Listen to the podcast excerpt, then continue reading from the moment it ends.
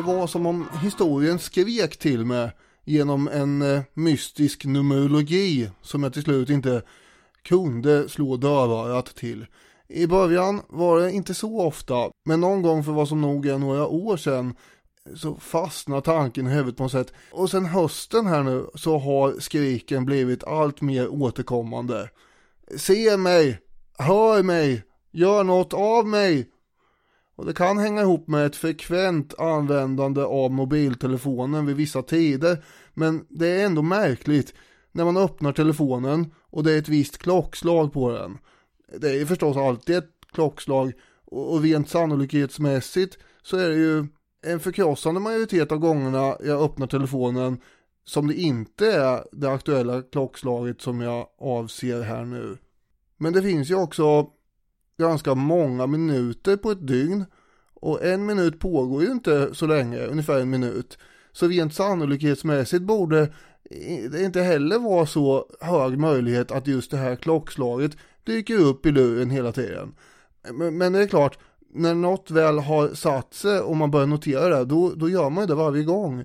Och till slut så börjar det bli kusligt ofta det hände. Att jag öppnade telefonen och klockan var 18.08. Siffrorna lyser och blänker ilsket på mig varje gång och i huvudet kommer flashar av vad det hela gäller. Francisco Goyas målning den 3 maj 1808 i Madrid, arkebuseringen. Eller som eh, ofta bara beskrivs, bland annat av mig, 1808. Jag har tänkt på den där målningen då och då i mitt vuxna liv. Den har ju så mycket melankoli och elände i sig och ändå utstrålar en tapperhet och beslutsamhet. Den skildrar när Napoleons trupper nattetid avrättar spanska motståndsmän i ljuset av en lykta under ett uppror mot den franska ockupationsmakten 1808. Det är en 200 år gammal målning som skildrar samma slags övergrepp som den där filmen på en ukrainsk soldat som blev avrättad av ryssarna. Efter oräkneligt antal många gånger under december och januari börjar jag ta skärmdumpar för att hålla koll. Första skärmdumpen är från den 31 januari, sen följer den 2, 17, 18, 19, 22, 27 och 28 februari. Därefter den 15, 10 och 16 mars. Men sen när jag kom på då att jag skulle börja förbereda och eh, planera och ha det här avsnittet så hände det inte fler gånger och jag skrev den här inledningen och allting. Eh, men sen då, igår, då, då, då kom det igen 18.08. Men ibland måste ju saker och ting få vara en slump också. Kanske tyckte Goya-målningen att den äntligen hade fått gehör på något oklart sätt via de digitala kanalerna. Någon hade hört budskapet arkebusera inte försvarslösa eller vad budskapet nu är. Jag är ju inte konstkritiker tyvärr. Men jag har ju läst vad en del sådana säger och med tanke på vad det är för dag när det här släpps, påskdagen, så måste man ju också nämna att huvudpersonen i mitten på tavlan står med händerna upp i luften som om han hängde på ett krucifix. Han symboliserar ju Kristusgestalten som snart ska dödas. Det var förstås en medveten hållning som Goya gav sin motståndsman. Och eh, det är ju Goya själv vi ska prata om idag här. Och hans målningar förstås. Så blanda ihop färgerna och plocka fram den finaste lilla pensel du har för nu blir det finlir.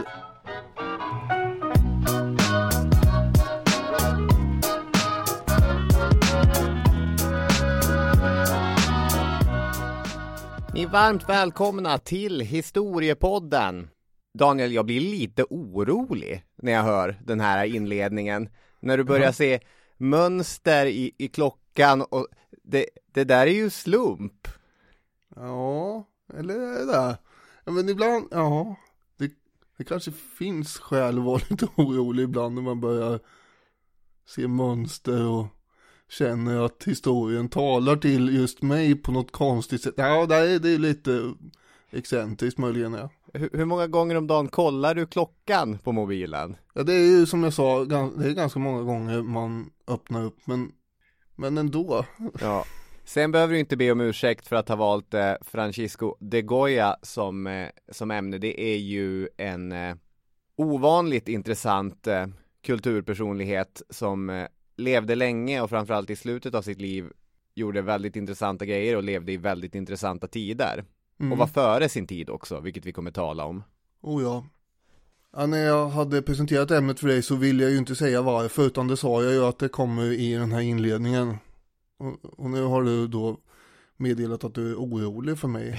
angående ja, men det är, det är, sånt där kan ju, jag vet inte eh, riktigt om det ligger i din personlighet, men sånt där kan ju lätt bli tvångsbeteenden. Aj då. Ja, man tänker lite på eh, Isaac Newton som förlorade sig fullkomligt i en massa kryptiska analyser och tolkningar av Bibeln. Han mådde ju inte så bra på slutet. det, är, det behöver inte gå den vägen. Nu får du ju 1808 ur ditt system också. Ja, det är det jag tänker. Om man ska ta upp en annan aspekt av historien så är det ju fint alltid när du kastar ut brandfacklor och eh, gör det med välvald precision då och då. Det är som om du prickar då sån här bensintunnor med molotov cocktails ungefär. Och det rasslar ju till rejält i mailkorgen och blev bra tugg i sociala medier senast du Ja. slängde såna här eh, brandfacklor omkring det. Eh, Och det är ju så här laddade frågor som om England är ett ingenjörsland eller inte. Ja.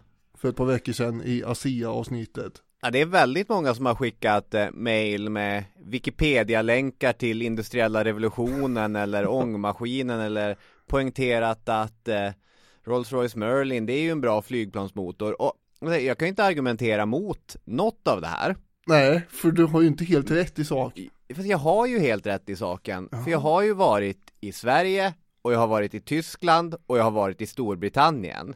Och jag ser ju vilka länder som präglas av en ingenjörsanda, tekniska lösningar, smart konstruktion och jag ser vilket land som präglas av konservatism, stora klasskillnader, olika kranar för varmt och kallt vatten och liksom rangliga, dragiga hus. Ja, vad du menar är att de inte har förvaltat eh, sina utgångspunkt när de eh, satte igång industriella revolutionen riktigt då. Alltså att det idag är jämfört med andra länder sämre, eller? Ja, precis. Jag menar att eh, ingen skulle beskriva till exempel eh, Österrike som en stormakt. Nej, idag nej. Trots att Österrike absolut har varit en stormakt under majoriteten av sin historia. Ja, ja jag förstår, tror jag. Men jag kanske borde ha varit tydligare då med att man inte har förvaltat arvet. Men eh, nej, jag, jag trots eh, hur mycket mothugg jag har fått i sociala medier så det här är en kulle jag gladeligen dör på. Ja, men då är det ju mer någon form av känsla det handlar om också kanske. Men ja, det, jag ska inte hålla på för jag vet inte om jag vill ge mig upp på den där kullen överhuvudtaget. Det, är- det, det är din kulle det här. Ja, och eh, jag tycker att många måste backa väldigt långt för att hitta de här avsnitten också. För jag har ju suttit i engelska bilar från 70-80-talet och jag har suttit i svenska och tyska bilar från samma period. Jag har varit i bostäder byggda i efterkrigstid i England och jag har varit i bostäder byggda i efterkrigstid i Sverige. Och ja, jag- jag är än inte övertygad, men absolut, vill ni fortsätta veva mot mig? Det är, jag läser och lyssnar. Jag tror att de tänker också att det, att det har med historien att göra och därför drar upp historiska exempel eftersom det här är en podd om historia. Så att det finns ju en poäng i att påpeka att alla de här ingenjörerna i den brittiska historien. Absolut, och i princip så uppfann de praktiskt tillämpad vetenskap, vilket ju är väldigt viktigt i ingenjörskap. Men jag menar ändå att jag har rätt. Jaha. Ja, alla håller inte med och därmed gör vi bokslut och går vidare till mer eh, konstnärliga eh, former.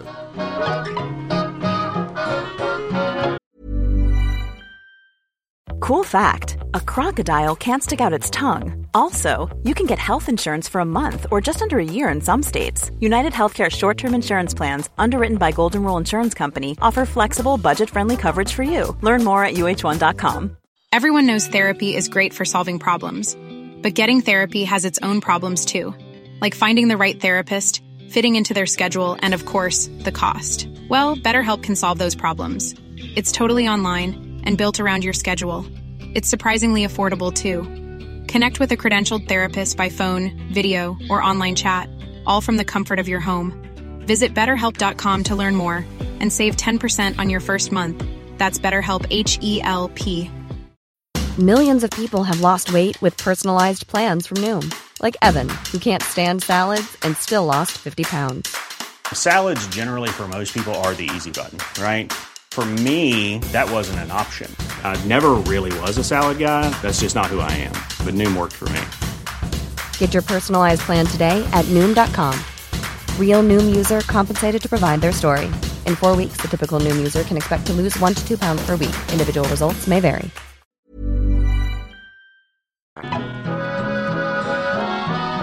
Francisco de Goya är ju en ovanligt intressant konstnär. Det är ganska länge sedan vi senast ägnade ett helt avsnitt åt en eh, konstnär. Men eh, avsnitt 324 handlade ju om den belgiska konstnären James Ensor. Eh, jag älskar James Ensor. Och trots att han eh, var verksam under modernismen, där varenda tjomme liksom stred för att vara så originell som möjligt, så är och var Ensor i verklig mening ett original. Både hans person och hans konst är originell. Men ska vi vara helt ärliga så skulle vi inte kunna jobba med den här verksamheten om varje avsnitt handlade om James Ensor. Nej, Det- och då skulle du sitta själv också och, och prata, kan jag säga. På det sättet är väl Goya ett bättre val eftersom det här handlar om en, en mycket kändare och eh, mer inflytelserik konstnär eh, också. Men jag tänkte på det där eh, när du bollade upp att vi skulle prata om Goya, för anledningen att jag gillar Goya, och det gör jag verkligen, är lite grann samma sak som varför jag gillar Ensor. Att Goya är helt egen.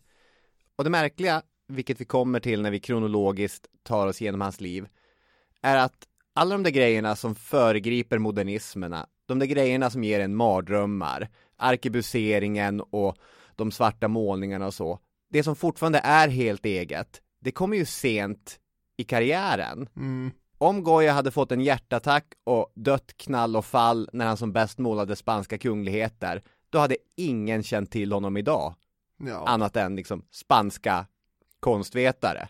Mm. Jag hade en kompis som, eh, eh, det här är väl 20 år sedan, var så förbannad på att eh, Lasse Winnerbäck eh, hade blivit kär och lycklig för han blev mycket sämre låtskrivare då tyckte han. Och, och det har väl något med, med det här att göra, när Goya blir då deprimerad så, och mörkret lägger sig då, då, bryr han sig inte längre och så börjar måla lite grann som han känner för. Ja, lite så ja. Ja. Han föddes i byn Fuende Todos 1746. Då har vi etablerat det. Och eh, det här ligger då några kilometer utanför Zaragoza, norra Spanien, Aragonien och allt.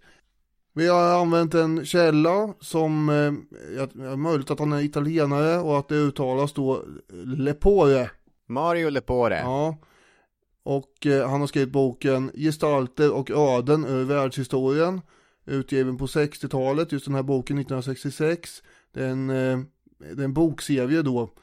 Där Goya är en utav gestalterna och eh, ödena.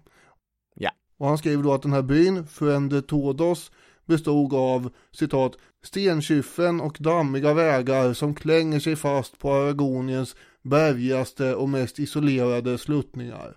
Och eh, på Franciscos mammas sida, hon heter Gracia, så tillhörde släkten lågadeln, Hidalgos, som den heter. Och eh, hon hade ärvt ett hus där de eh, bodde och eh, där Francisco Goya föddes. Tydligen var det då var sjunde spanjor på 1700-talet en sån här Hidalgo och eh, var alltså lågadlig. Man hade inte hållit sådär jättehårt i vilka som adlades eller inte. Nej. Så det fanns en hel del människor som var väldigt stolta över sin härkomst och sitt släktnamn, men de flesta av dem hade rätt dåligt med, med pengar. Ja, och ändå betackar de sig för kroppsarbete liksom. Ja, det är ju, Det är ett problem. ja. ja. Det börjar ju bli ett problem när en sjundedel av befolkningen tycker sig vara för fin för att arbeta. Ja, åtminstone med, med kroppen. För det Det är begränsat antal andra arbeten eventuellt. I spanskt 1700-tal ja. Ja, Inget utpräglat tjänstesamhälle nej, men det finns ju eh, andra eh, uppgifter. Som sagt, Goya blir ju konstnär och hans far ingick ju då i eh, förgyllarskrået. förgyllarskråt. Och där håller man ju då på att beklä ytor med guld eller annat glänsande material. Och det här var ju ganska ansett yrke ändå. Men han var ju emellanåt arbetslös och, och så. Många av de här hidalgosarna hade ju inte några ägor kvar egentligen att prata om. Och ibland så levde ju familjen Goya i ren misär helt enkelt. Och den här José som hans pappa heter lämnar ju inte en spänn efter sig i testamentet heller. Men däremot hade han sett till att familjen flyttade då när Goya var fem år in till Zaragoza. Och man vet ju inte så mycket om Goyas barndom och ungdom. Till exempel hur det kom sig att han hamnade på en konstnärlig bana sådär. Kanske har det med den här Hidalgo-bakgrunden att göra. Att eh, vi måste lära upp eh, grabben på något sätt så han får något annat yrke och inte behöver bära sten eller något. Så när han var 13 år då fick han då påbörja sin lärotid hos målaren José Lussan hette han. Och eh, då får han lära sig grunderna i måleriets hantverk.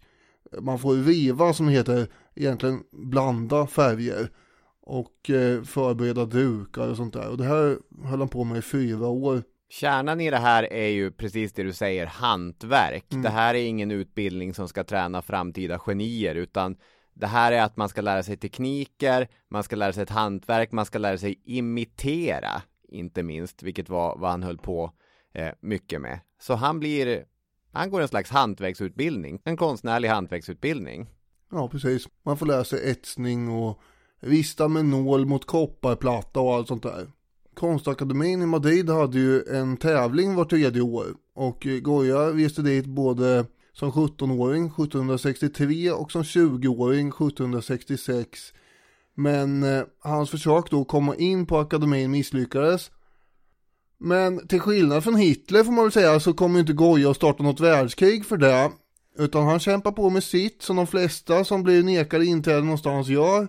Ungefär som att eh, de flesta som är fattiga inte blir kriminella kan man säga. Utan han, han jobbar på. Ja, men det handlar ju om kontakter va? är det inte så?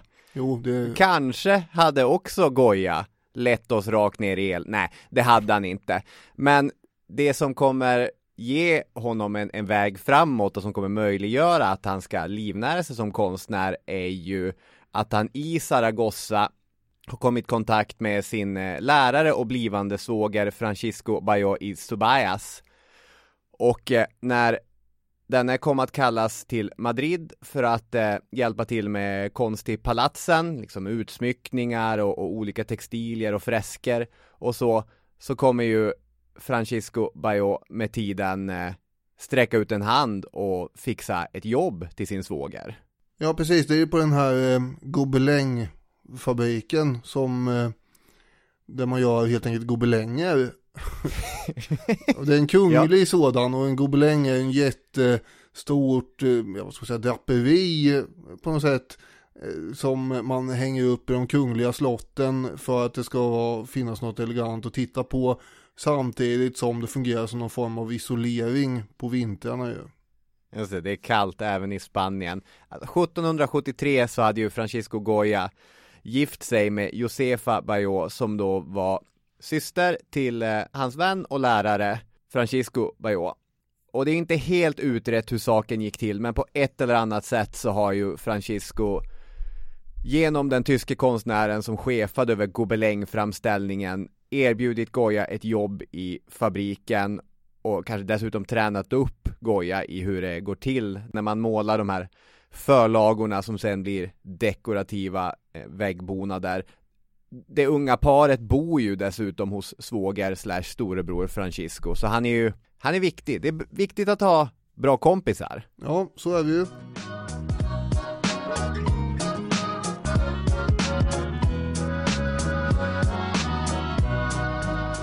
Jag vill också ha in då att han eh, bekostar en egen eh, studieresa till Rom. För man kunde inte bli något utan att ha varit i Rom ett tag och, och sett eh, mästerverk av Rafael och Michelangelo och sådär. Och eh, han försörjer sig där genom att måla också förstås. Och skaffa viktiga kontakter och sånt där. Och några år före det att han gifter sig och börjar jobba på den här gobelängfabriken så eh, målar han ju också valven i Saragossas katedral och eh, det är 1771 och då får han ju göra motiv då som föreställer änglar på moln i olika grupperingar som samlar sig Eh, mot en eh, triangel, riktar sig mot det med Guds namn skrivet på hebreiska och allt. Det ger en illusion av starkt ljus det här. Det är mycket elegant tyckte då byggnadsnämnden som hade anlitat honom. De var väldigt nöjda och efter det här så får han ju då fler uppdrag med religiösa motiv kan man säga. Både kyrkan och kungahuset är de viktigaste arbetsgivarna i eh, det spanska 1700-talet. Och vid 27 års ålder så tjänar Goya rätt bra med pengar alltså. Och eh, då är ändå inte karriären helt lyft än. Det är ju kul med de där gobelängerna då. För tydligen, hans eh, första tapeter som han framställde imponerade inte på många. Det var lite så här trist och, och tafatt och så, men håll i hatten. Mario Lepore skriver Goya var allt för spansk, allt för nära folket, allt för full av liv för att inte det livfulla iberiska temperamentet skulle återspeglas i hans kartonger. Han skakade av sig känslan av underlägsenhet gentemot Bayeux och redan så tidigt som 1776 släppte han loss. Det livliga och charmiga, mycket idealiserade skildringar av spanskt folkliv, ja. vilket inte minst föll det spanska kronprinsparet på läppen. Goya fullkomligt sprutade ur sig dansande, lekande, bollspelande spanjorer. Det var barn som lekte, eller så var det spanjorer på tjurfäktning. Faktiskt det enda som det spanska folket aldrig gjorde, likt de här hidalgos då, var att kroppsarbeta. Ja, det förekommer ju skogshuggare och tvätterskor och sånt där. Men de har ju alltid trevligt och är glada och lyckliga. Inget är jobbigt egentligen utan bara mysigt. Nej, det är inte som 1800-talets realism att de står böjd över baljan och sliter. Nej, de är ju glada över sin lott här om man ska tro Goyas målningar då. Och det var väl det kronprinspar och kungar och andra ville se när de gick runt och betraktade de här målningarna. Att vi har ett glatt folk här. En period eh, så jag har en kompis som, eh, jag har många kompisar märker jag i det här avsnittet. ja, Eller, precis. Ja, det... det är lite så här blygsamt skryt över bekantskapskretsen. Ja, men vi är uppe i två stycken här. det... ja, jag ska skoja bara. Han höll på att bombardera Facebook eh, med sina inlägg ett tag. Han, han jobbar som eh, rivare och det var alltid så här, äntligen snart är måndag igen, hurra! Och eh, han kunde knappt bärga sig för, för, att det skulle bli en ny vecka med nya möjligheter och, och att riva. Ja, komma igång och börja riva igen. okay. Man kan ju ana viss ironi i det här, men inte bara tror jag. Eh, utan eh, det, jag vet inte, det är oklart om det var sann arbetsglädje men förmodligen var det någon form av intalning av att det skulle bli kul att börja jobba igen. Det finns ju en gammal Carl Barks-serie, förlåt du ska få fortsätta med din berättelse, men där Kalle Anka blir Ankeborgs bästa rivare. Han är en riktig så här, konstnär, att eh, till exempel så river han ett hus genom att han ser en spricka och så skjuter han på den där sprickan med ett ärtrör och det bara faller och alla liksom eh, är så imponerade över den här genirivaren som eh, eh Kalanka då är, tills allting skiter sig, för det är ju, det är ju Kalanka och så. Men så även i rivandet kan man ju vara en, en stor konstnär. Absolut. Men i Goyas målningar så är det ju ingen ironi inblandad, utan eh, det här är ju är, de är glada helt enkelt. Ja. En annan författare vi har använt heter Elke Linda Buschholtz. Mm. Och eh, hon har skrivit boken Goja, hans liv och verk. Och hon skriver då han utvecklade under arbetet med gobelängkartongerna sin konstnärliga säkerhet och skapade harmoniskt grupperade kompositioner i friska, lysande färger. Och som sagt, han hade ju inga ambitioner vid det här laget att skapa något nytt eller banbrytande utan eh, det handlar om att måla så likt olika förebilder som möjligt här. Det är först vartefter som vi pratade om innan som man kommer ta ut svängarna kan man ju säga. Och eh, för det första så krävs det ju att komma in i konstakademin och sen kan man då måla eh, åt kunder med pengar. Och Buschholtz skriver, det tog flera årtionden innan Goya hade utvecklat en helt självständig stil. Hans utveckling skedde ovanligt långsamt och var full av motsägelser och överraskande avbrott. Om det gynnade hans karriär anpassade han sig utan vidare till rådande konventioner. Ja, det behöver man ju göra ibland, eh, så att säga, för att få mat på bordet, eventuellt. Och genom en mycket torr och konventionell och akademiskt riktig målning av Kristus på korset 1780 så tycker ju då konstakademin att ja men killen kan ju måla. Eh, honom ska vi ha med i akademin och då kommer han in och därmed så öppnas ju då en massa möjligheter till eh, kontakter med adliga och rika arbetsgivare. Och då är vi inne i det kapitlet kan man säga. Det är inte utan att man börjar tänka på den gyllene eran av svenska dansband va? Mm, nu får du utveckla. Varför spelade Sten och Stanley in Daddy Cool i svensk version 1977? Var det för att Sten Nilsson brann för diskons rytmer? För att han också vill göra splits på scenen och dansa The Robot som Bobby Farrell i Boney M gjorde? Jag undrar om det var därför. Nej, det var ju för att dansbanden var konkurrensutsatta från just diskon och att man vill säkra upp sin inkomst här. Ja, det kan vara så ja. Då kan man spela diskorytmer också. Vid baren på sin stol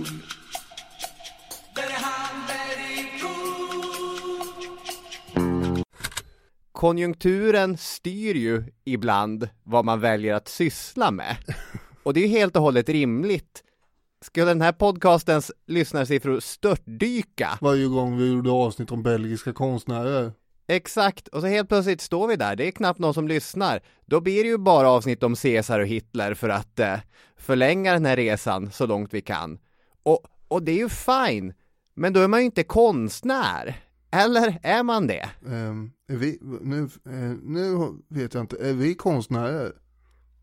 Det är väl ändå lite förmätet. Nej, vi är inte konstnärer, men jag menar att eh, det här är ju en kommersiell verksamhet för, för Goya. Det är inte, det handlar inte om att skapa tidlösa mästerverk, utan det handlar ju om att eh, göra det som eh, gör att han kan leva ett, ett bekvämt och, och, bra liv. Sen är det ju såklart yrkesstolthet och att eh, det ska bli bra grejer och han tilltalas ju av det och så. Men, men, han är ju han är ju konventionell här. Ja, och inget fel på det eh, som sagt. Han blir ju snabbt en av de mest efterfrågade konstnärerna bland den spanska eliten på 1780-talet. Och han målar porträtt av adliga herrar och kvinnor som, som eh, ja, de osar av makt och perfektion. Och det gillar de ju förstås. Samtidigt då som han jobbar också kvar på den här kungliga gobelängfabriken. Mm. En av de mest uppmärksammade målningarna som blev inkörsporten kan man säga till fler beställningar från aristokratin var ju den eh, med greve Florida Blanca som var statssekreterare. Mm. Grevens röda dräkt lyser i mitten av tavlan. Man ser att det här är en viktig där. Och han har ju mycket på gång runt omkring sig också. Det är papper och kartor och grejer som ligger och dräller och det är en gyllene klocka som syns i bakgrunden. Eh, så han har ju koll på tiden också den här greven. Och eh, Goya har ju målat in sig själv i målningen där han då på något slags metaplan visar upp sin målning för greven. Som förvisso är alldeles för upptagen för att bry sig om och titta på den här målningen. Men ändå. De här killarna har ju råd att betala för sig. Så nu rullar ju intäkterna in för Goya som är i 40-årsåldern. Och han skriver själv till en kompis 1786, han hade ju också kompisar. Nu har jag inrättat mitt liv på ett avundsvärt sätt. Den som vill mig något får söka upp mig. Jag visar mig sällan och om det inte är en högt uppsatt person eller en beställning från en vän arbetar jag inte för någon. Men ju mer jag låter mig krusas, desto mindre låter de mig vara i fred. Och jag vet inte hur jag ska hinna med allt. Är klockan åtta minuter över sex på statssekreterarens porträtt?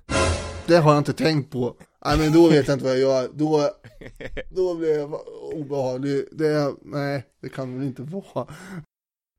1784 Det vill jag in också, då hade han ju vunnit en tävling för att få utsmycka kyrkan San Francisco El Grande. Vilket kommer bli relevant vad det lider, det är ju där han ligger begravd. Men eh, det, det återkommer vi till i slutet. Nu har jag kollat här. Eh, klockan är halv elva på målningen. Vilken tur. Ja, det var skönt. Annars hade, hade det varit något väldigt lurt med det här.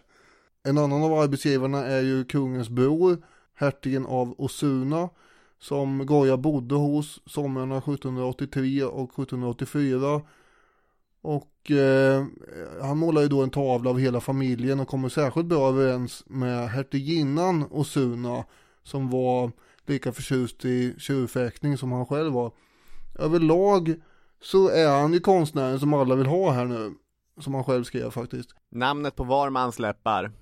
Lepore skriver En trångsynt, bigott och sedeslös aristokrati öppnade sina dörrar för honom. Hans smickrande porträtt gav dem ett heroiskt utseende och en aristokratisk finess som de inte hade i verkligheten. Den trångsynta bigotten då, det är Karl den fjärde från 1790-talet någon gång, spansk kung. Ja, 1789, franska revolutionen. Ja, det har inte med varandra att göra, men det är det året. Nej, det är ju mindre bekant händelse från 1789 än just franska revolutionen, men ja. Karl IV var ju en ganska, han var ju en snäll, får man säga, men eh, slö och oengagerad herre som lät korruptionen grassera och hela systemet förfalla egentligen. Men eh, Goya eh, fick ju då äran att måla det officiella regentporträttet av kungen och drottningen och blev kunglig hovmålare så att eh, då är man ju verkligen uppe i, i smeten.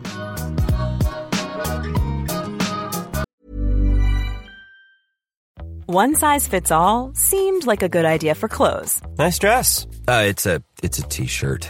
until you tried it on. Same goes for your healthcare. That's why United Healthcare offers a variety of flexible, budget friendly coverage for medical, vision, dental, and more. So, whether you're between jobs, coming off a parent's plan, or even missed open enrollment, you can find the plan that fits you best. Find out more about United Healthcare coverage at uh1.com. That's uh1.com. Everyone knows therapy is great for solving problems, but getting therapy has its own problems too, like finding the right therapist, fitting into their schedule, and of course, the cost. Well, BetterHelp can solve those problems. It's totally online and built around your schedule. It's surprisingly affordable too. Connect with a credentialed therapist by phone, video, or online chat, all from the comfort of your home. Visit betterhelp.com to learn more and save 10% on your first month. That's BetterHelp H E L P. Since 2013, Bombas has donated over 100 million socks, underwear, and t-shirts to those facing homelessness. If we counted those on air, this ad would last over 1,157 days. But if we counted the time it takes to make a donation possible, it would take just a few clicks. Because every time you make a purchase, Bombas donates an item to someone who needs it. Go to bombas.com slash ACAST and use code ACAST for 20% off your first purchase. That's bombas.com slash ACAST, code ACAST.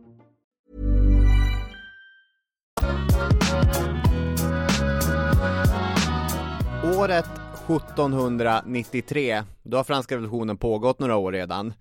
Det är då som den första, jag vet inte, det första dramatiska brottet i Goyas liv sker.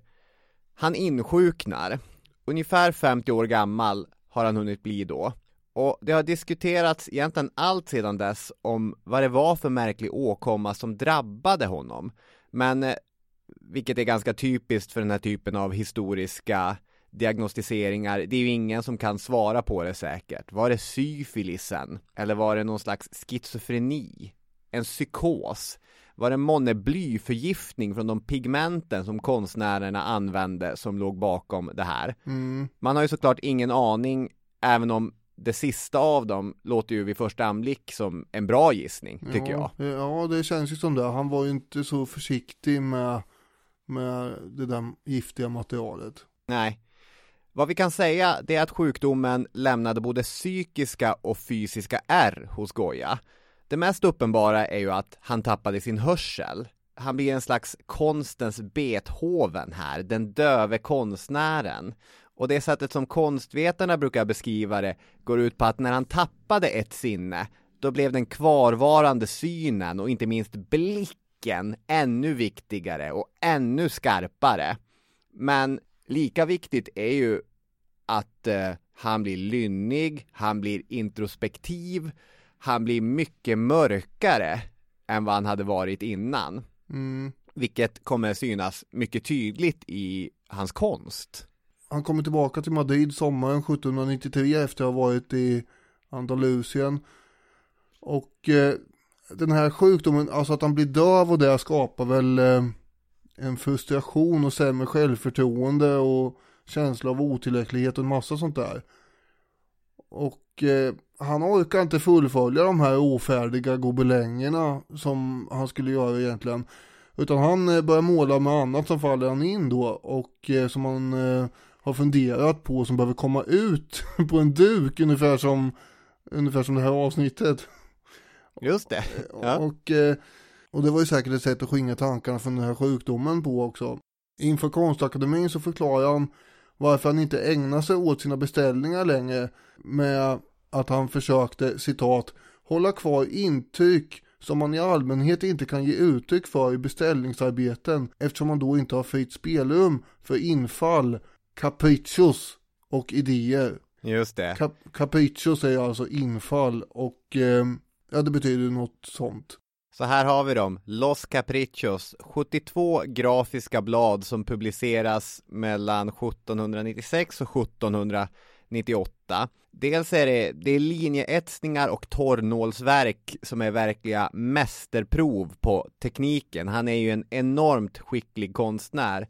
Men det som utmärker dem är ju inte att han är så duktig, utan det som utmärker dem är ju motiven.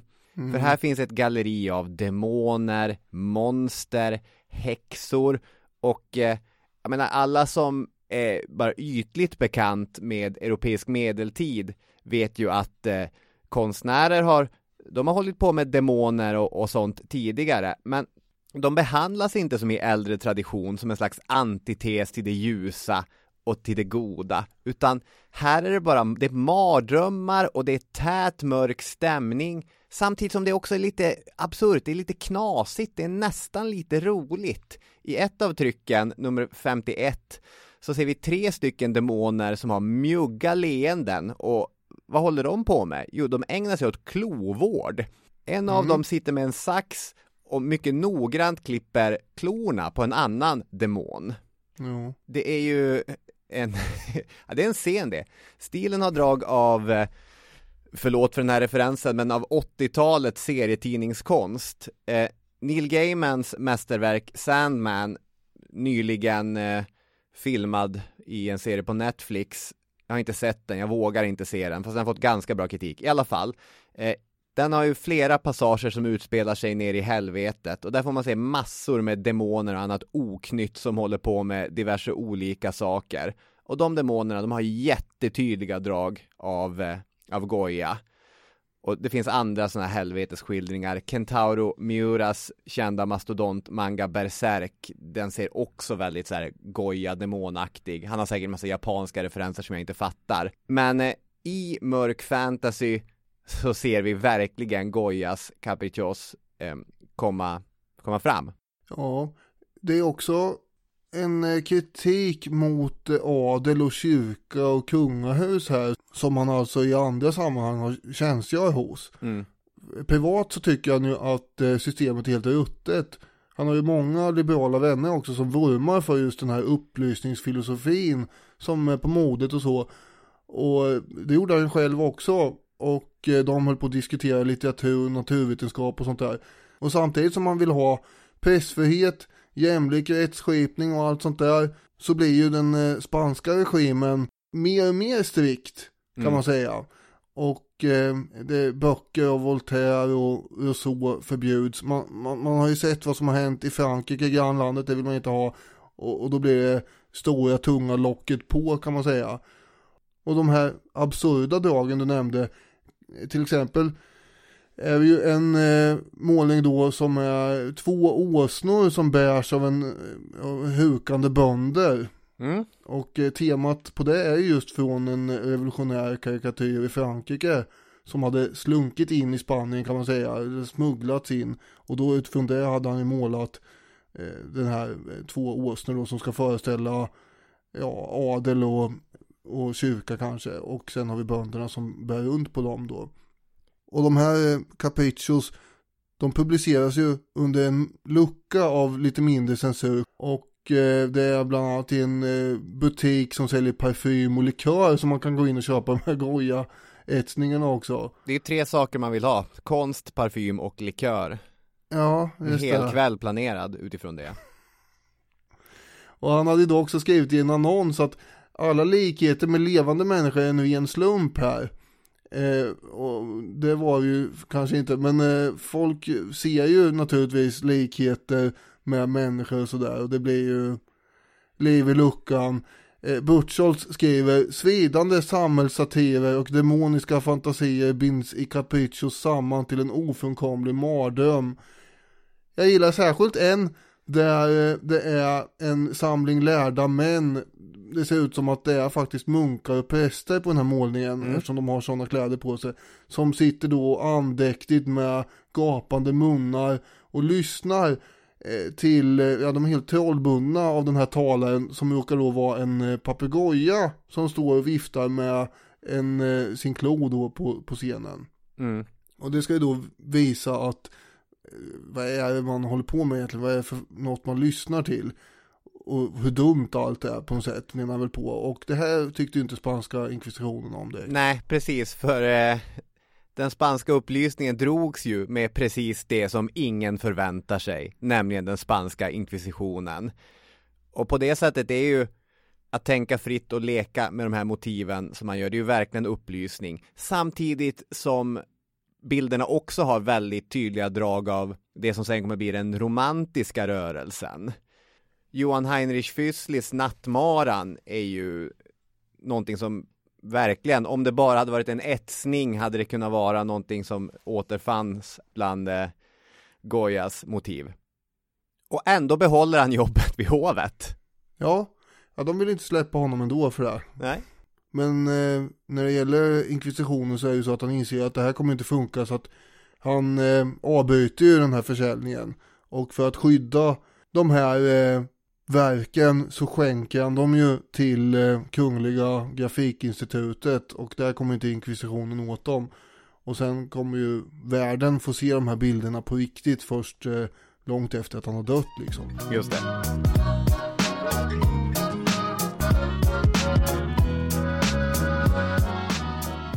I mitten av 1790-talet så byts ju Goya ut i fullt utblommad förälskelse.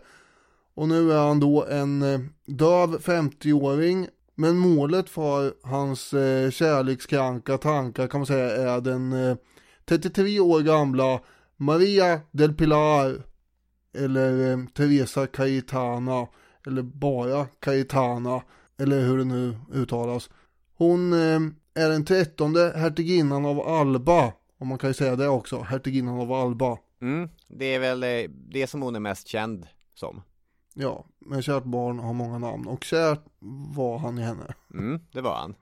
Buschholtz skriver Hon var en av Spaniens mest firade och fascinerande kvinnor. En nyckfull skönhet och grandessa med obeveklig stolthet från en av landets äldsta adelssläkter. Hertiginnan Cayetana de Alba. Hon blev Goyas mest välkända modell och hans passionerade kärlek. Och det finns ju då framförallt två kända målningar av hertiginnan. Eh, båda är där hon eh, befinner sig på stränder. Första från 1795 då är hon klädd i vitt med ett stort rött skärp runt midjan och så har hon ett stort svart hår. Och eh, året efter den här målningen så blir hon ju änka. Och eh, efter ett tag där då så börjar det tydligen uppstå täta och mystiska möten mellan hertiginnan och eh, Goya. Och i hans anteckningsbok som man har kunnat följa då utvecklingen i så är det många kommentarer som antyder väldigt mycket glädje och intimitet. Men ingen verkar riktigt veta hur intimt man ska tolka de här anteckningarna. Mm. Är det så att eh, mycket av det här hände i hans eget huvud egentligen? Eller var det så att hon lekte med honom på något sätt utan att något hände? Eller fanns det känslor från båda håll? Ja, ni, ni märker ju, det här är ju väldigt oklart egentligen. Det andra porträttet från 1797 där är hon klädd i svart klänning med något som kallas för spetsmantilj. Någon form av huvudbonad eller scarf. Och sen har hon ett rött skärp och hon pekar i sanden där det står skrivet Solo Goya. Endast Goya.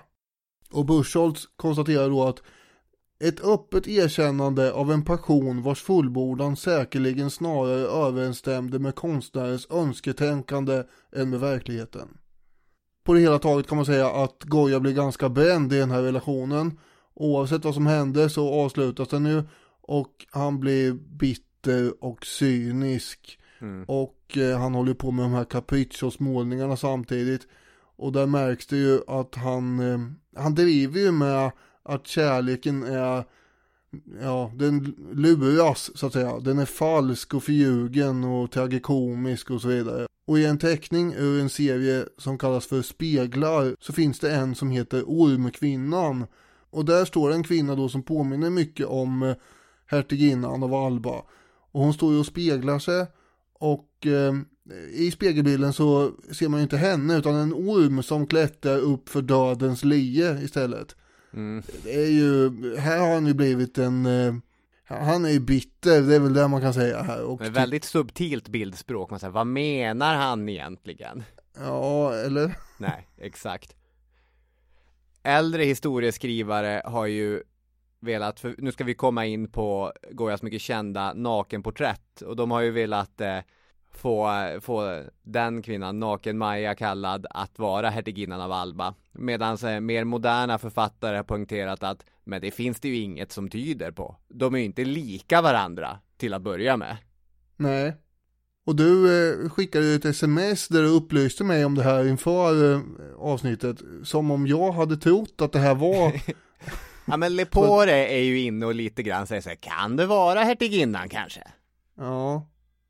Ja men du trodde att det skulle bli en konflikt här då, verkar det som, där jag skulle argumentera för att det var hon och så. Jag ville bara undvika sådana liksom. Ja, ja men det är bra.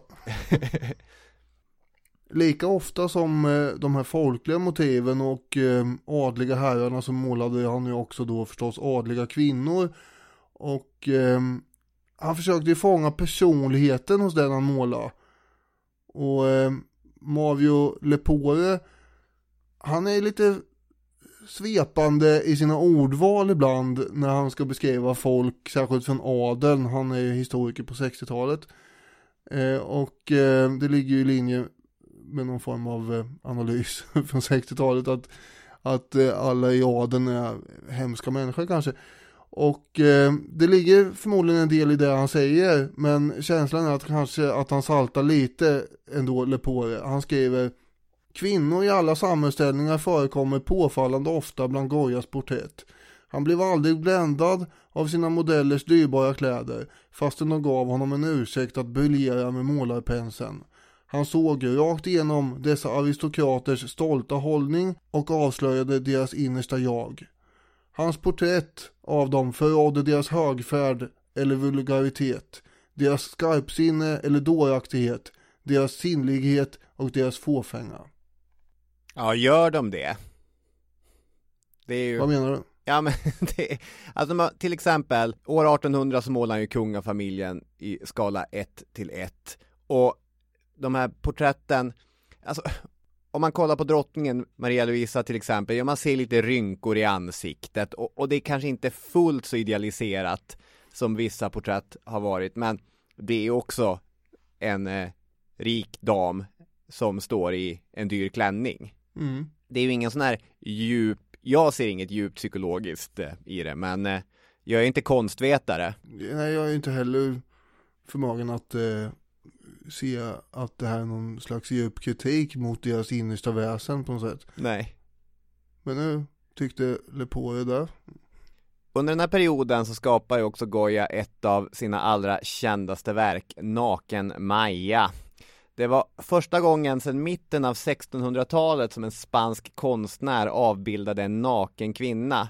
Det är ju, sen under 1800-talet blir det här med, med nakna tjejer blir ett mycket populärt motiv. Det, det är många, eh, både ja. beställare och konstnärer som, som drogs till eh, just det motivet. Men på den här tiden så var det väldigt, alltså det var inte bara ovanligt utan det var väldigt ovanligt, särskilt om man inte dolde det i att, ja men titta här har vi en gudinna eller något sånt där. Nej, det, och det var ju 1800-talsgrej, det är ju en nymf. Mm. Det, det är mitt motiv, jag gillar att måla nymfer. Termen Maya, eller Mayo för kille, det är en sorts stereotyp föreställning från det spanska 1700-talet om sluga, snygga och driftiga människor av folket. En praktfull ligist, skriver Lepore i sin text. Snyggingar som kunde använda sin snygghet för att röra sig över klass eller ståndsgränser kanske. Och det är en sån schablon som ligger påklädd och naken framför oss i tavlorna Naken-Maja och eh, Påklädd Maja. Beställaren var Spaniens premiärminister Manuel de Godoy. Ja, de Godoy är ju då, ehm, eh, ja han är ju premiärminister men han har ju också, han är någon blandning, tänker jag nästan, av eh, Ebbe Carlsson och eh, Casanova Mm. på något sätt. Han är med överallt liksom och har eh, fingrar i olika syltburkar eh, men har också då lyckats nästla sig in i hovet som 21-åring genom att skärma drottningen och det är väl där då som Casanova och grejen kommer in kanske. Just det. Och sen så eh, vann han ju då kungens gunst också och nu slår det mig att han kanske lite är som Axel von Fersen då. Just det. Ja. Och, Byter du eh, ut Casanova mot Axel von Fersen här eller är det tre personer han är som? För Ebbe Carlsson vill vi ha med. Ja, ja men det är väl kanske som tre personer då fast egentligen är Casanova eh, bättre eh, modell här. Även om eh, Fersen funkar med eftersom han, eh, han blev ju också poppis hos kungen. Det var bara därför Ja, jag nämnde det. honom. Mm. Och han, det Godoy alltså, får ju en massa fina titlar och positioner och blir ju då både hertig och premiärminister och den här populariteten använder han för att gynna sitt eget utsvävande leverne kan man säga. Bland annat då beställa de här två tavlorna och eh, han ska ha haft någon anordning hemma också där han kunde då skifta eh, från påklädd Maja till avklädd Maja. Ja, ja, jag kan dra en annan berättelse som jag har hört om eh, hur de här hängde. Det är lite av en avstickare, men jag tycker att det är värt besväret. För det senaste exemplet på spanska konstnärer som innan Goya hade genomfört nakna kvinnliga aktstudier, det var Diego Velázquez. Någon gång kring 1650 så var hans Venus med spegel färdig. Och där ser man Venus som ligger på någon slags slaf. Hon är naken med rumpa och rygg mot betraktaren. Och dessutom så kan vi se hennes ansikte i en spegel som en liten vingbeklädd amor håller upp framför henne. Och enligt vad jag har läst mig till så hängde Velasquez tavla hos de Godoy mellan naken Maja och påklädd Maja. Så att eh, där hade han liksom det, det hela 150 år av eh, spanska nakenporträtt på väggen hemma. Ja. Och det är ju riktigt fint. En till sak som man kan säga om Velasquez tavla. Under tidigt 1900-tal så köptes tavlan av britterna och de hängde upp den på The National Gallery. Och där blev den känd efter att suffragetten Mary Richardson tågade in på galleriet med en kniv och högg sju jack i tavlan. Som en hämndaktion eh, på hur den brittiska regeringen behandlade suffragetten Emmeline Pankhurst. Så gjorde hon där och, och skrev att jag har försökt förstöra bilden av den vackraste kvinnan i mytologins historia som en protest mot regeringen för att den har förstört Mrs Pankhurst som är den vackraste personen i modern historia. Det är lite intressant trivia.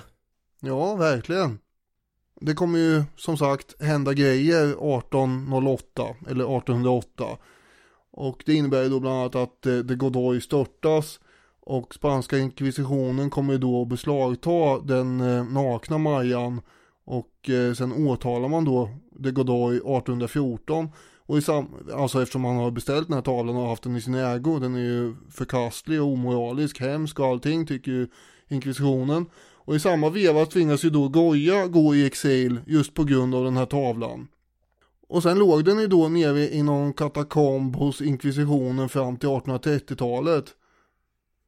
Alltså jag, eh, det kan vara bara jag som har, så här, man får upp konstiga eh, märkliga, lite halvsnuskiga idéer i huvudet. Man tänker så här, är det helt omöjligt att den här tavlan då har legat i de här gångarna där nere. Sen har det gått förbi någon, någon präst eller munk och, och stannat till och tittat på den. Men oj, jaha, mhm. Och så, och så utför han sin verksamhet där, så att säga. Jag tror att för att undvika just den lockelsen så låg det tjocka dukar över den. Ja, man hade varit proaktiv där tänker du? Ja, vi ska inte Dukar går ju att flytta på. Absolut. Om du gärna vill skapa den bilden och, Nej, det har jag ingen. Den bara kom till mig utan att jag ville det. Ja. Det är ungefär som med de här klockslagen. Ja, vi...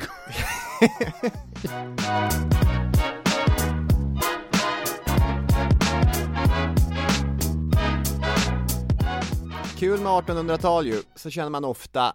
Och eh, någon annan som också kände att det var kul med 1800-tal, det var ju Napoleon Bonaparte. Det är inte svårt att hitta exempel på hur Napoleon vänder upp och ner på olika delar av Europa, nästan genom sin blotta existens. Och i fallet med Spanien så är eh, berättelsen Ja, den är väldigt intressant och lite överraskande. När den franska revolutionens krig började så engagerades ju större och större delar av Europa och Spanien blev indraget. Det här var 1793. Till en början stod Spanien som alla andra stolta monarkier mot de franska trupperna. Men det går snabbt i hockey och 1796 så var de istället en av Frankrikes allierade. Och från allierad kommer man vad det lider att bli ockuperad. Och här Mm. har vi ett eh, dramatiskt skeende va. För Napoleon får kungaparet att lämna landet och ger falska löften till Karl den fjärdes son, Ferdinand, om att han ska få ta över kronan. Premiärministern, eh, den här då Casanovan, Ebbe Carlsson och von Fersen, plus nakenentusiasten då, de Godoy, som vi redan har talat om. Han fick löften om att han skulle få Portugal, lite grann som sitt eget rike att styra över. Och eh, tillät därför att franska trupper marscherade in i Spanien i riktning mot Portugal. Alla trodde Napoleon, som plockade med familjens medlemmar som vore de en handfull schackpjäser, skriver Ulla-Britta Ramklint i en gammal artikel i Populär Historia. Istället lät Napoleon utropa sin bror, Joseph Bonaparte, till ny spansk kung.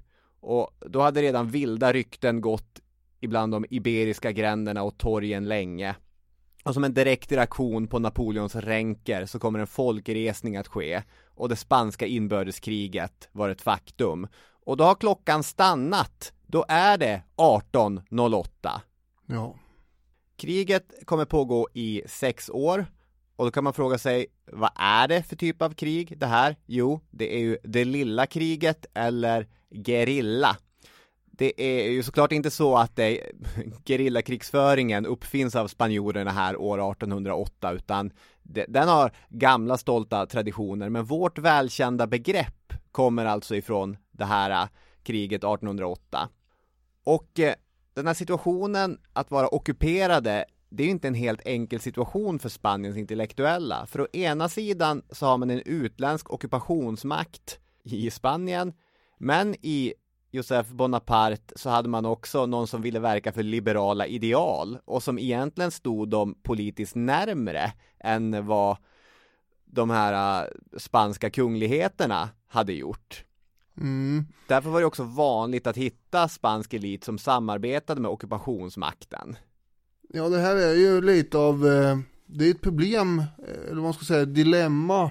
Goya är ju, han är ju verkligen inte förtjust i den här föregående envåldshärskarregimen som han har målat hos. Mm. Eh, Samtidigt så är ju, fransmännen kommer ju här alltså med de här liberala värderingarna och eh, även om de inte är rena revolutionslärare längre så är det ju så att Goya, han slits ju mellan eh, känslan för landet och eh, sin sympati för franska revolutionen.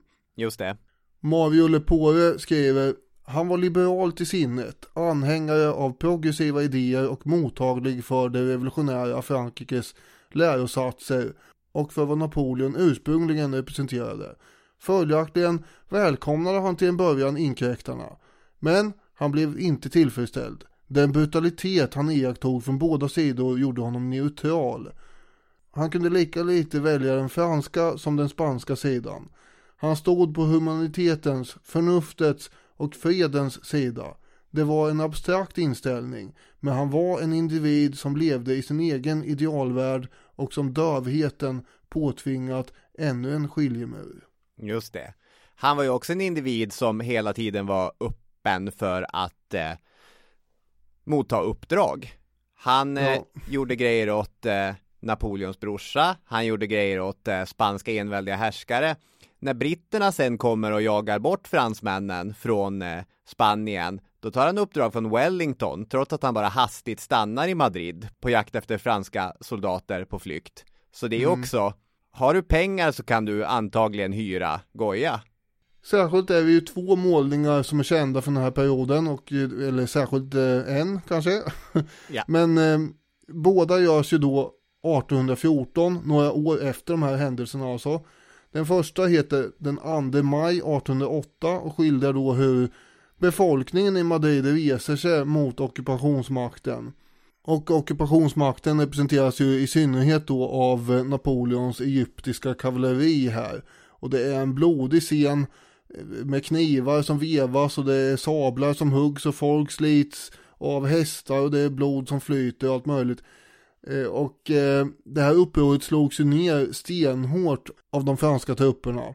Och sen då under natten så ska man ta itu med de här upprorsmakarna och det är då de kommer arkebuseras. Och där kommer den andra, eh, kanske eh, ännu mer kända målningen in i sammanhanget då. Den 3 maj 1808. Upphovet till det här avsnittet lite grann då.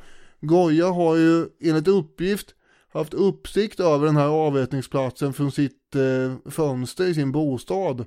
Och eh, han ska också efteråt ha gått dit och eh, observerat platsen och ansiktsdragen på de skjutna och så vidare.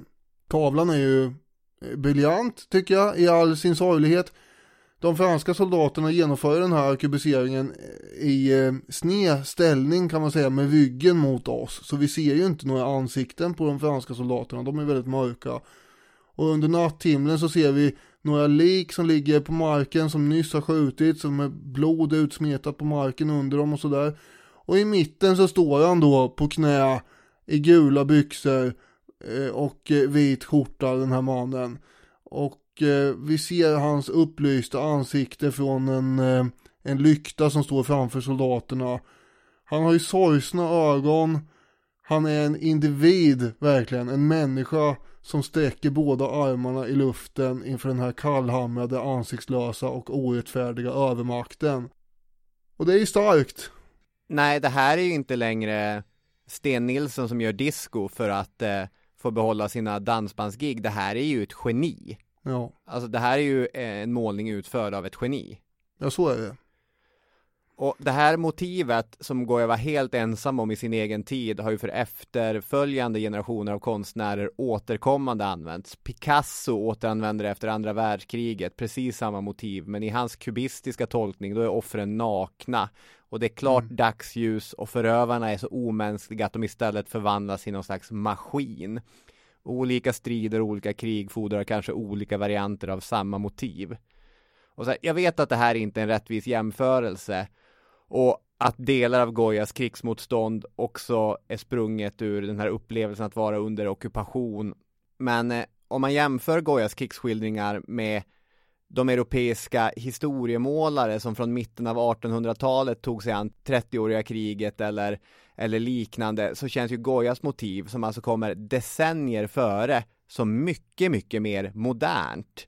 Både i val av motiv och i utförande. Eh, som Lepore skriver han skildrade aldrig militära sammandrabbningar. I hans målningar finns inte en enda bataljscen. För honom fanns aldrig några hjältar. Om det förekom en huvudperson var det alltid offer.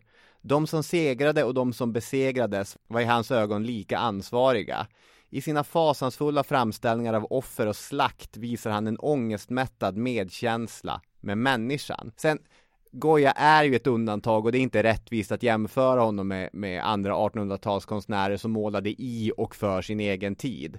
För just i den här äh, arkebuseringen så är han ju före sin tid.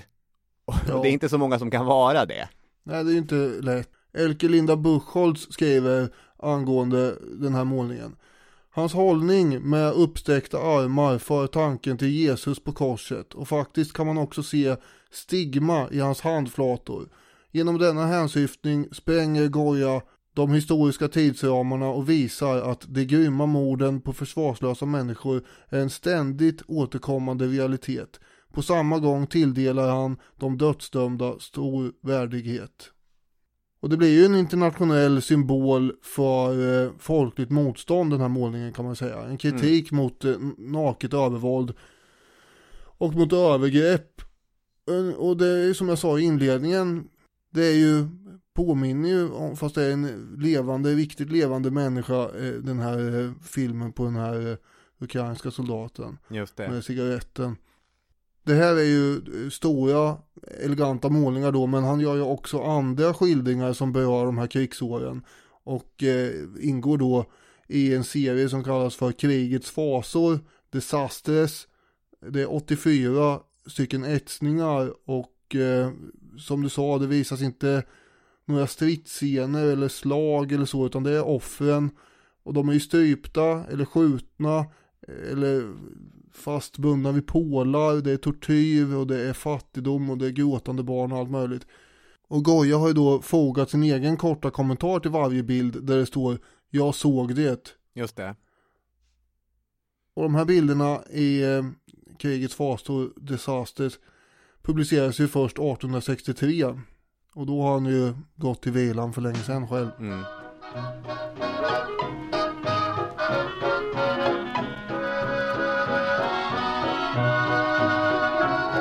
Blev ju Ferdinand den sjunde till eh, numret som blev Spaniens nya kung och eh, vad det lider kommer han också återinföra det spanska enväldet. Men eh, Goya behöll sin position som hovmålare. Det, det ska man ge honom, han var duktig på att behålla uppdrag. 1819 så märker man att Goya börjar bli sliten här. 1812 så hade hans fru dött, Förvisso hade ju aldrig Goya varit en trogen äkta man, men Josefa verkar ju ändå ha utgjort någon slags balans i hans liv. Mm.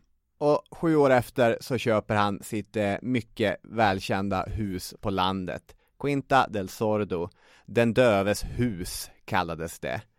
Goya, han hade flera problem att förhålla sig till. Det handlade om hur kung Ferdinand hade återinfört det spanska enväldet. Det hotade fritänkare som Goya. Men ännu viktigare var kanske att hans bekantskapskrets, han hade ju många kompisar, inte ja. tyckte om att han hade slagit sina påsar ihop med Leocadia Weiss. Den här unga kvinnan som var liberal, gift, mamma och mycket yngre än Goya. Och när hon separerade från sin man och flyttade ihop med Goya, då var skandalen ett faktum. Så det är alltså det här äh, gänget, Goya, Leocadia Weiss och eh, Weiss dotter som tillsammans bor i den döves hus.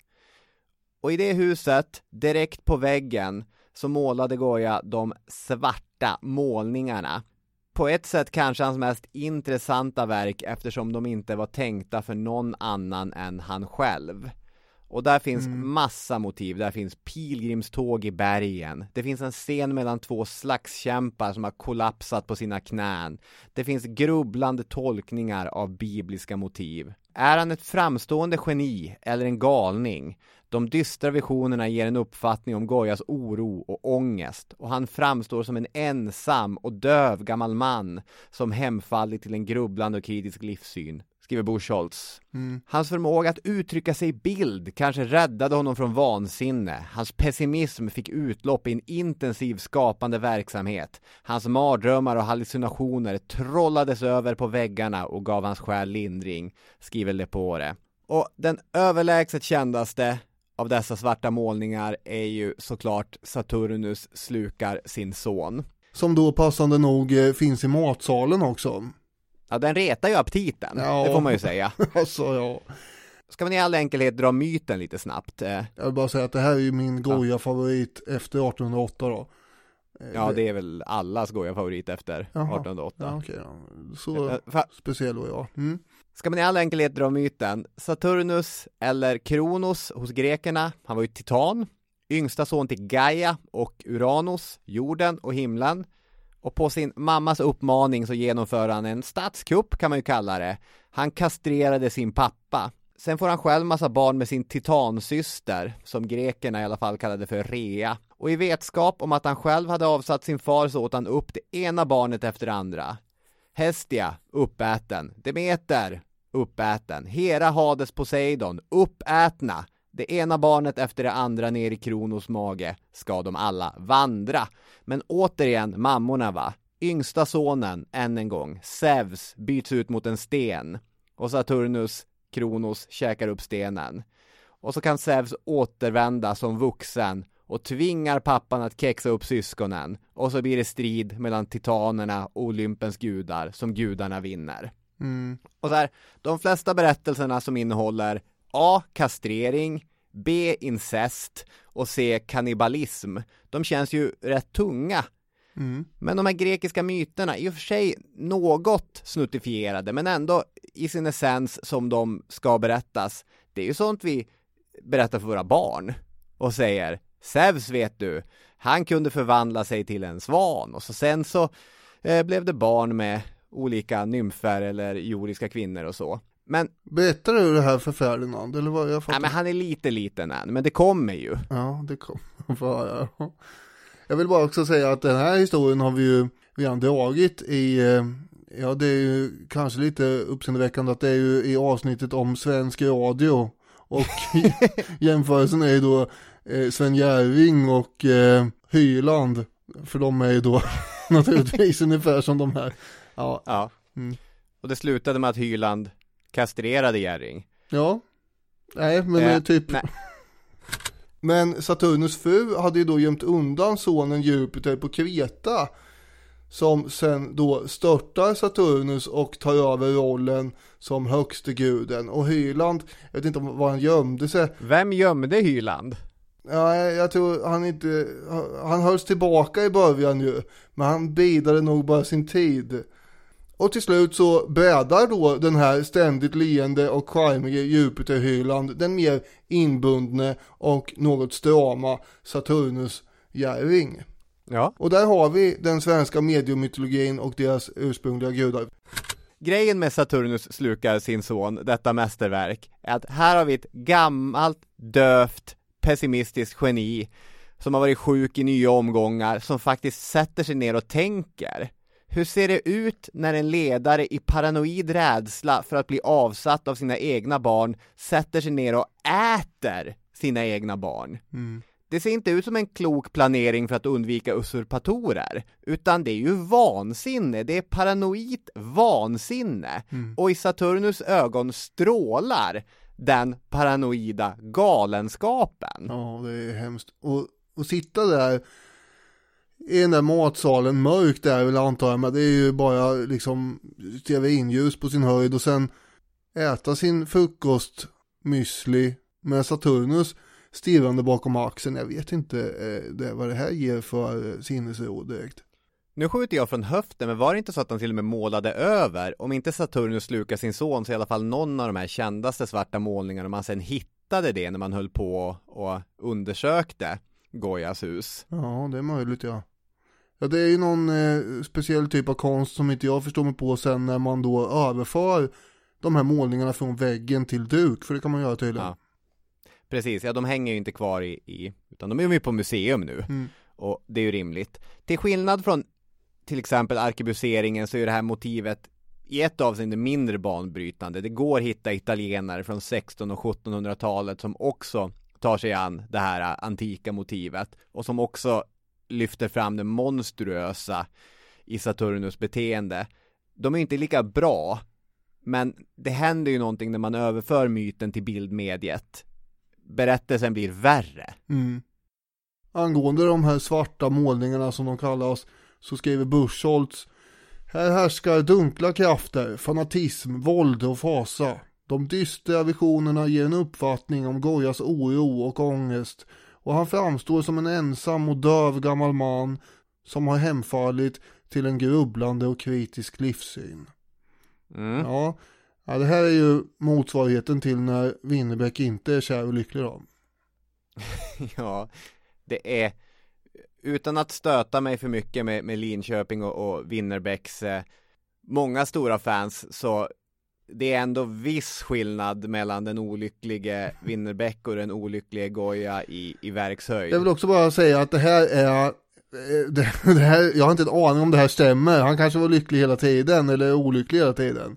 Det här bygger ja. på en, eh, en kompis i 20-årsåldern som har varit då analys.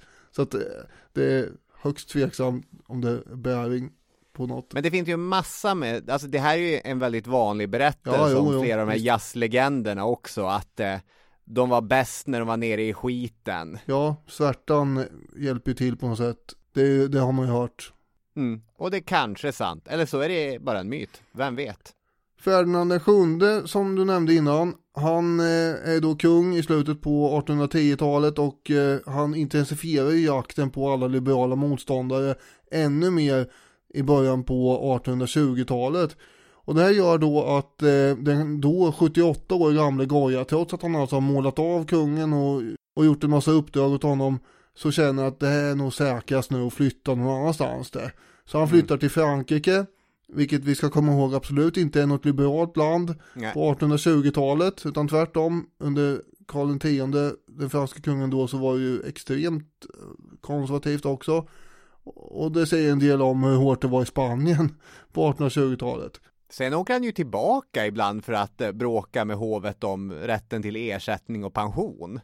Ja, så är det ju. Han eh, vågar ju titta in där ibland och sen åker han tillbaka igen till Frankrike. Ja. Men han kommer ju att måla, etsa och teckna så länge han lever. Mm. Och eh, det är fram till 1828 där, när han dör vid 82 års ålder i Bordeaux. Just det, det skulle ta 91 år innan han åter skulle färdas till sitt Spanien. Ulla-Britta Ramklint skriver i populärhistoria. Tekniskt spränger Goya gränser. Idémässigt är han ständigt innovativ. Överraskande. När han får i uppdrag att göra freskerna till den lilla kyrkan i San Antonio de la Florida målar han inga änglar flaxande runt kupolen. Istället drar han med penseln ett balkongräcke runt om. Bakom det uppväcker helgonet just en man från de döda, medan hela Madrid ser på. Ungar och tjänsteflickor och snobbar och skumma typer. En och annan lutar sig nonchalant mot räcket och kikar ner på oss på kyrkogolvet. Där inunder vilar Goyas kvarlevor. Det är lite fint att han hamnar där i den lilla kyrkan som han så mästerligt har dekorerat. Ja, tydligen så eh, har man ju då bara mässa i den här eh, katedralen en gång om året och det är den 16 april på Gojas dödsdag. Passande. Ja, och om man till äventyr skulle vilja dyrka det här eh, helgonet, eh, vad heter han då, eh, Sankt Anton? Ja, kyrkan heter San Antonio de la Florida. Ja, ja just det, och eh, det är ju uppkallat efter ett helgon då ja. Men det helgonet har ju då alltså blivit eh, eh, bortskuffat till en kopia av eh, den här katedralen som ligger lite längre bort. nu har Goya då tagit över den här istället. Så att eh, då får man gå till eh, det andra huset, eller den andra kyrkan. Just det. Sannolikt är det ändå fler som känner att Goya är värd att eh, tänka på ibland. Som varje dag när klockan är 18.08. Ja, kanske får man lindring här nu. Vi håller tummarna för dig. Och vi håller tummarna för att, nej det behöver vi inte hålla tummarna för, jag tänkte säga att vi håller tummarna för att vi är tillbaka nästa söndag, men det vet jag säkert att vi är. Det är vi, om inte något alldeles exceptionellt har hänt här i tillvaron. Så hörs vi då. Det gör vi. Ha det fint tills dess. Hej då med er! Hej hej!